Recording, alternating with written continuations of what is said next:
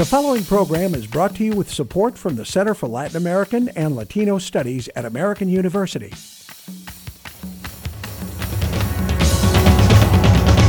This is Latin Pulse, a weekly analysis of news and public affairs in Latin America, brought to you through the cooperation of the School of Communications at Webster University, the global university headquartered in St. Louis, Missouri, and Link TV.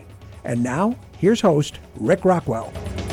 Bienvenidos and welcome to Latin Pulse. This week, we're back from our holiday break and we start the new year with a look backwards at perhaps the biggest story in Latin America of 2014 the diplomatic breakthrough between Cuba and the United States.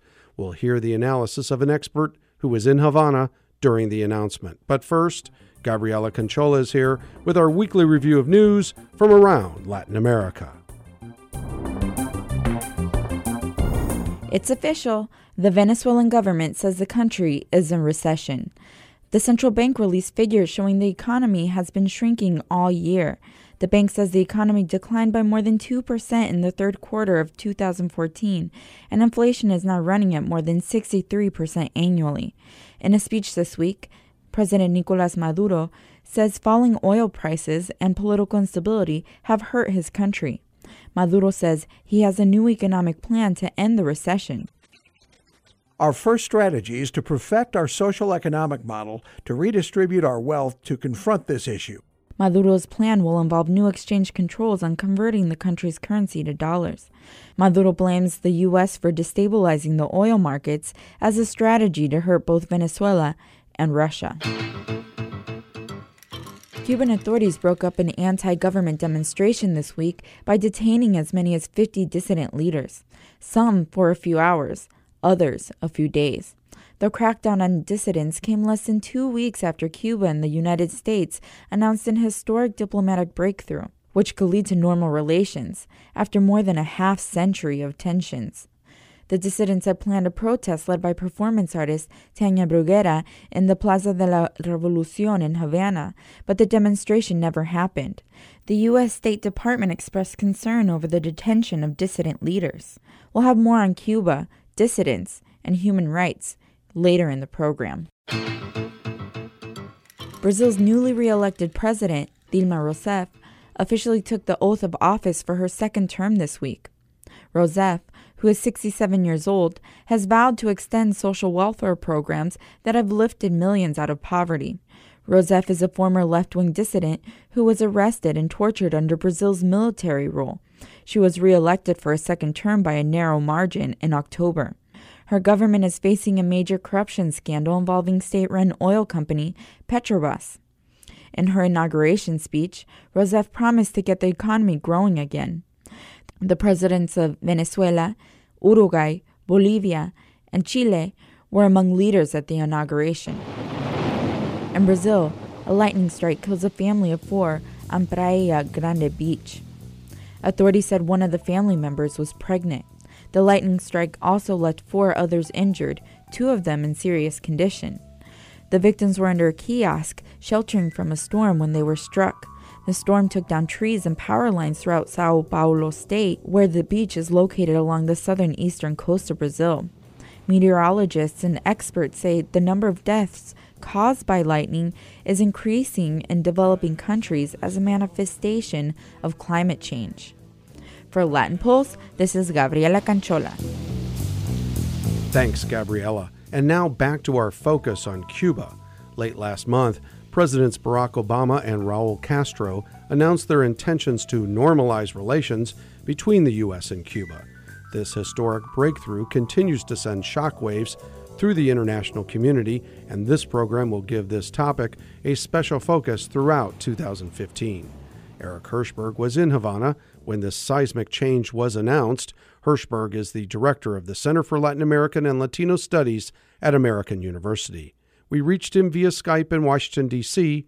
Here are excerpts from our interview. Well, it is a historic change. Um, it's been more than 50 years since the United States leveled an embargo on Cuba and opened um, more than a half century chapter of uh, tense diplomatic relations between the two countries.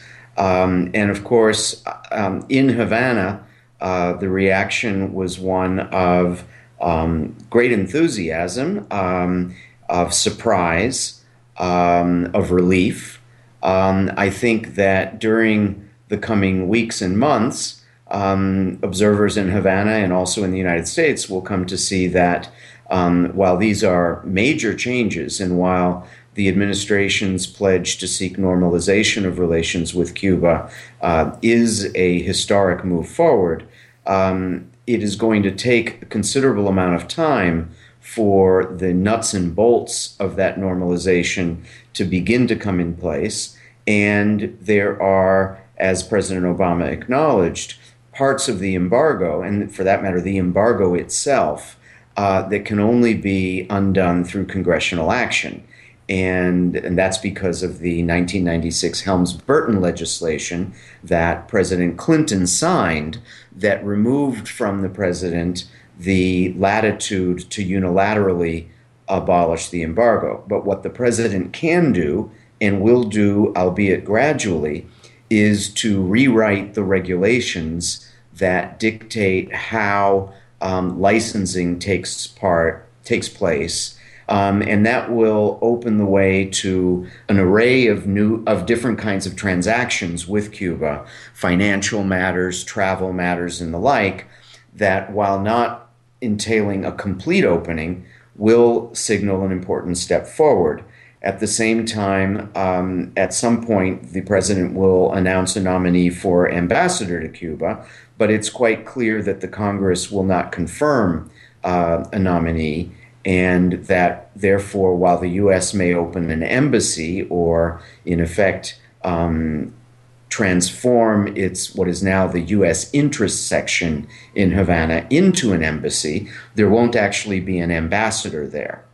Let's talk a bit about that political reality of how slow this normalization may turn out to be. We're, as we're coming into 2015, we have a very conservative Republican Congress that is coming into power. Um, aren't they going to make a bit of political hay and try to stop President Obama from making this as normalized as it could be um, in very much the same way that they have been intransigent on Obamacare? Well, I think that there will be an effort, and it will be a successful effort by uh, Senator Rubio and others to keep the Republican Party um, almost unanimously um, united against allowing um, these reforms to go any further than um, they absolutely have to accept because of executive um, autonomy on these questions. There are some Republican senators who will defect from the core position of their party. I mean, Rand Paul has already come out and said that he thought this was a reasonable step forward. Um, Senator Flake, of course, has long been an advocate of doing away with the embargo and normalizing relations. But aside from those two, we've not seen anyone in the Senate um, come forward to suggest that they will break from the Republican Party's united front on this.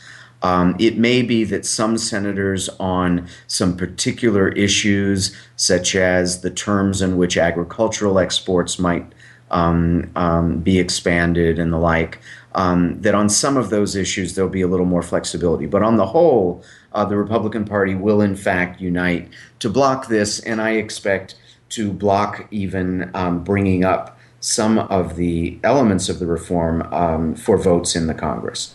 One of the things that I think also bears mentioning is that from the point of view of the Cubans, what this re- what this reform entails is precisely a normalization of relations. Um, Raul Castro's term was that the countries would deal with one another in a civilized manner. This was the language that he used in reporting on the agreement on television um, at the same time that Barack Obama was speaking. Um, and what the Cuban leadership has said is that from their perspective, normalization means that just as the United States will not seek to change the political and economic system of Cuba, the Cubans will not seek to change the political and economic system of the United States. And while that may sound strange in Washington, that is in fact the ways in which decision makers in Havana see this. Um, and that's quite different from Washington because what you'll see in the rhetoric from the administration, as well as um, others both for and against these changes, is that American policy is being cast in terms of how best to hasten a regime transition in Cuba. And um, nobody in the Cuban government sees um, these steps as related in any way toward a transition uh, that they do not see as on the agenda um, and that they do not um, consider to be a matter of um, relevance to the United States and to their bilateral relations with the United States. And so the Americans will continue to um, pursue policies that the Cubans will um, not welcome. Um, just this week, the State Department released a request for organizations to submit statements of interest for $11 million of funding uh, for democracy promotion in Cuba.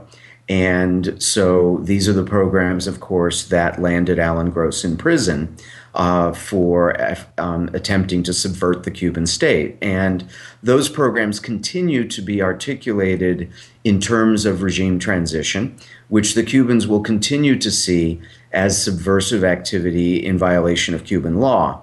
And so there will continue to be tensions between the two governments. And I think here in Washington, there will be a gradual realization on the part of both advocates and opponents of these steps um, that, uh, regardless of what rhetoric may come from the White House or from uh, Congress, and for that matter, from some civil society organizations in the US, the Cubans are not moving towards some kind of political transition. Uh, the Cubans have simply said that, yes, as they have said for decades, um, they are prepared to pursue normal relations with the United States. Um, and we'll see how that unfolds uh, over time. They're going to do it very much on their terms, uh, not on terms that are dictated to them from Washington.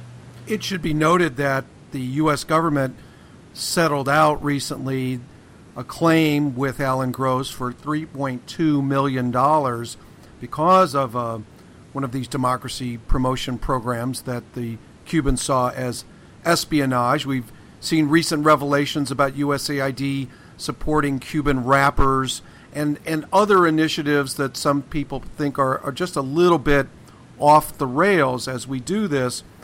And this speaks to this idea of political transition. This is this is actually the criticism that you hear coming from Miami and from South Florida in particular politically about the fact that there is no sign of a political transition. So why make this historic breakthrough now uh, when we talk about diplomacy? Well, the reason to make the historic breakthrough now is that it's in the national interest of the United States to have smooth lines of communication with countries all around the world, regardless of whether we happen to like their political and economic system. Uh, it was in American interest to have relations with China, American interest to have relations with Vietnam, and it may be that some people in, the, in Washington were deluded enough to think that normal relations meant that these countries would emulate the American political system. Uh, that's nonsense uh, it was nonetheless in our interest to um, move toward normal relations with those countries, and it has benefited both the United States and China and Vietnam, respectively, to have those normal relations. And Cuba will turn out, in my view, um, to follow that same pattern, to make the leap to suggest that, therefore, Cuba's political system would change um, is a significant leap of faith um, and I think that there are um, many reasons to believe that that is not the case, in the same way that Cuba's opening to the United States isn't going to change the American political system.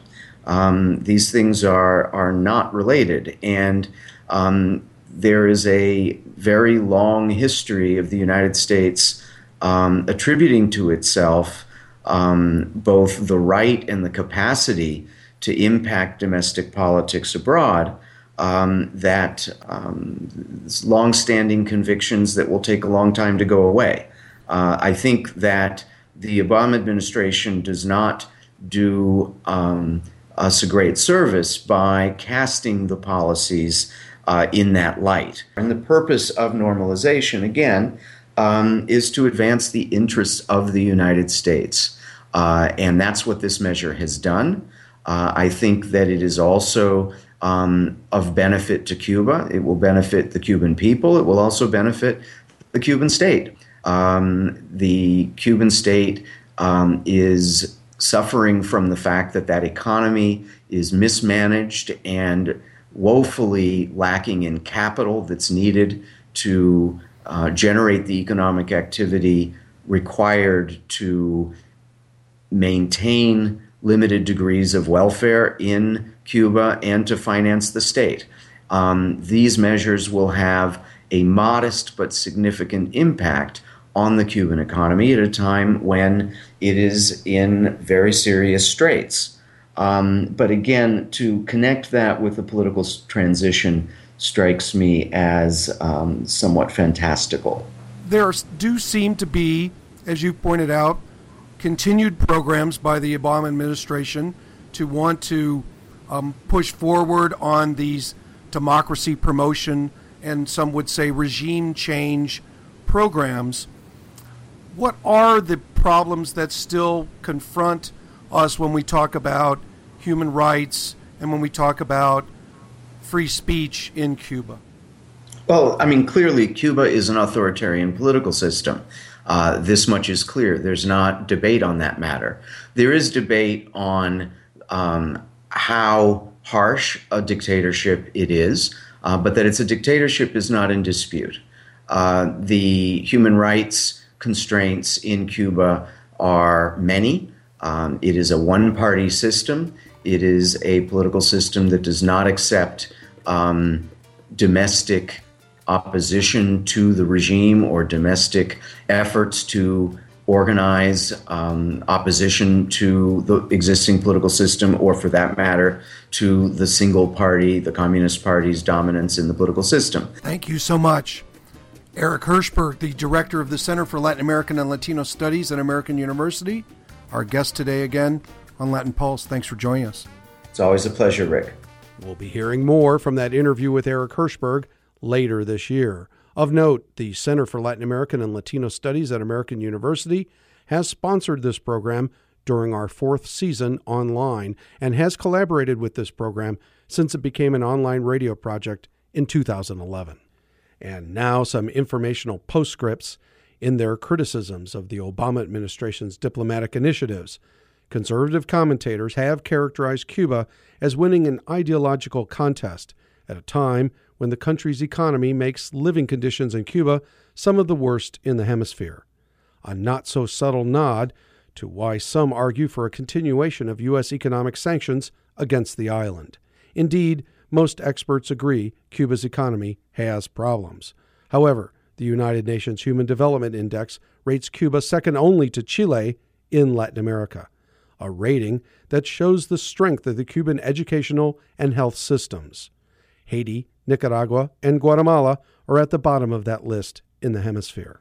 Also, the World Bank rates the per capita gross domestic product of Cuba in the middle of the pack in Latin America, just ahead of the Dominican Republic and just behind Peru. Haiti, Nicaragua, and Honduras are at the bottom of that list. Coming up, beyond economics and politics, We'll discuss the human rights challenges in Cuba. Stay with us. This planet we call Earth, abundant with new food, new cures, new life. An amazing place. Please don't let it vanish without a trace. Call for your free World Wildlife Fund Action Kit with 10 simple things you can do to help leave our children a living planet. Call 1 800 CALL WWF. Welcome back to Latin Pulse. As discussed on this program many times, part of the diplomatic challenges facing Cuba and the U.S. are the issues of espionage and political prisoners.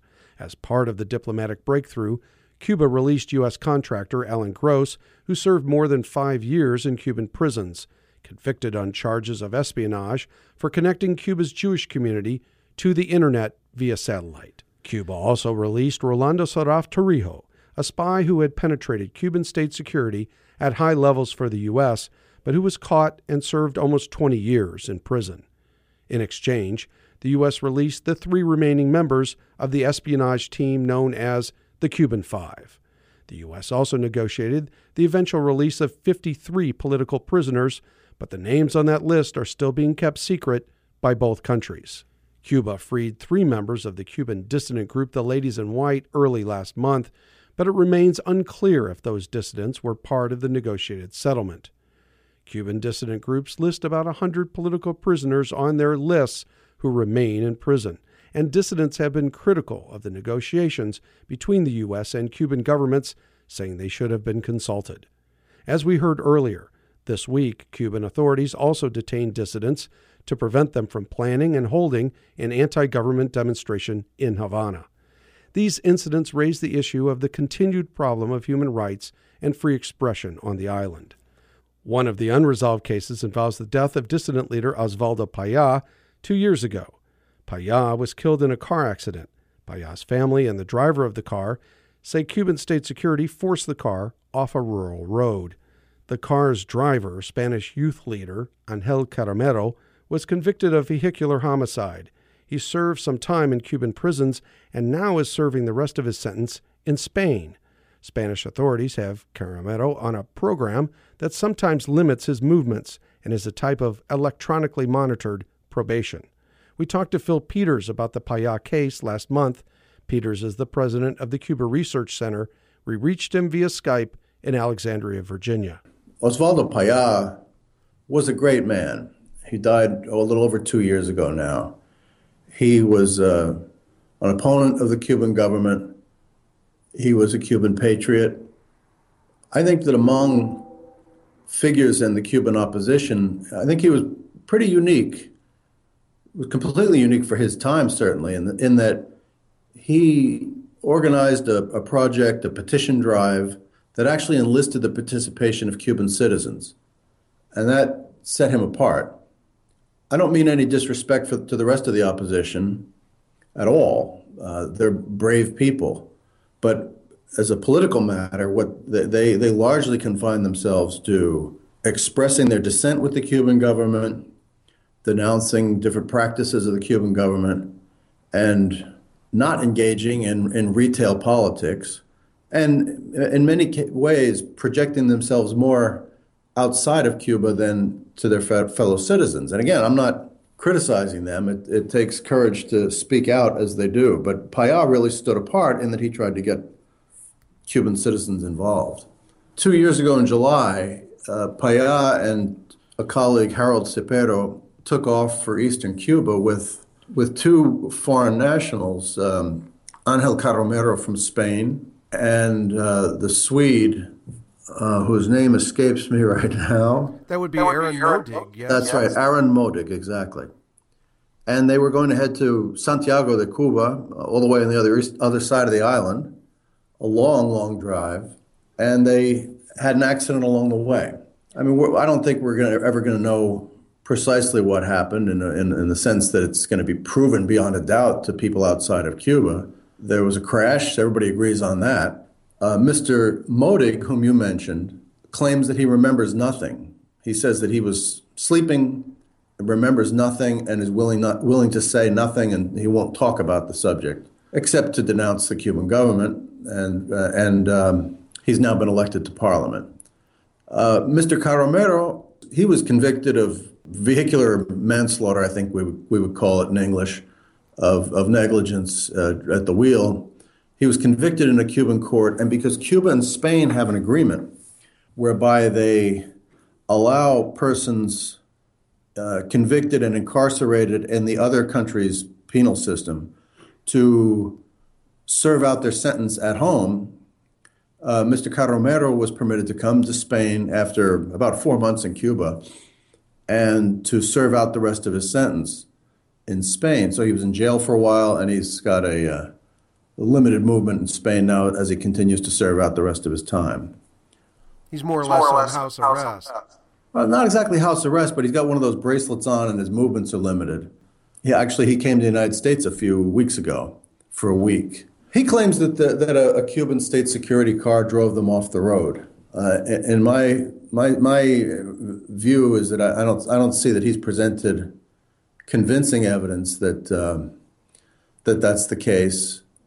Uh, but he argues that, and the family is trying to get. He and the family are continuing to protest that a, an international investigation needs to take place. Does this case have any effect on Cuban policy issues, or is it just confirming that Cuban state security will continue to play rough, especially with those who are trying to push a democracy movement on the island?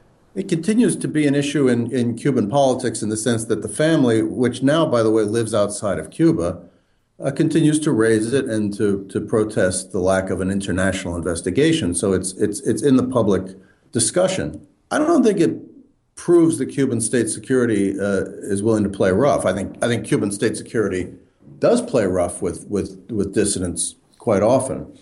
It's not plausible to me, frankly, that the Cuban government would have would have uh, done this. I mean, even if you even if one assumes, and this is this is very shaky to get into speculation like this, but nonetheless, even if you assume that the Cuban government decided that it needed to kill Osvaldo Paya, or uh, I don't think that the way that that the Cuban uh, uh, security services or the security services of any country for that matter would choose to do it would be to do it uh, when there are two foreigners involved and to risk having them killed, having them get killed at the same time. It, it, that makes little sense. I mean, it's possible, but if, if we're going to admit that possibility, I think we also have to admit the possibility that a terrible, terrible blunder occurred where people outside Cuba, were, were Europeans, funded two young politicians to travel to Cuba to help the dissidents and to help this very distinguished man, Osvaldo Paya, and ended up getting him killed. We know that Mr. Uh, Carromero had his license suspended in Spain for a, a, a, long series of infractions. Many, he points out, were parking infractions, but others were speeding infractions. And it was published in a public notice in the Spanish newspapers, uh, as they do when they revoke the licenses of other Spanish citizens. And so this is a guy that was uh, had such a bad record that that the Spanish government revoked his driver's license, and this is the guy behind the wheel. So, like I say, we outside aren't, aren't going to know to our total satisfaction exactly what happened on that July afternoon about 600 miles east of Havana in the middle of nowhere if you're going to admit the possibility that maybe the Cuban government assassinated Paya uh, in that in a, in a fairly ham-handed way, I think we also have to admit the possibility that these European that that, that Carromero, the driver, uh, got these guys killed. Unless there's more you want to say about this case, you were recently in Cuba. I, I wonder if you have some particular observations from that most recent trip and what you see regarding dissidents and human rights on the island?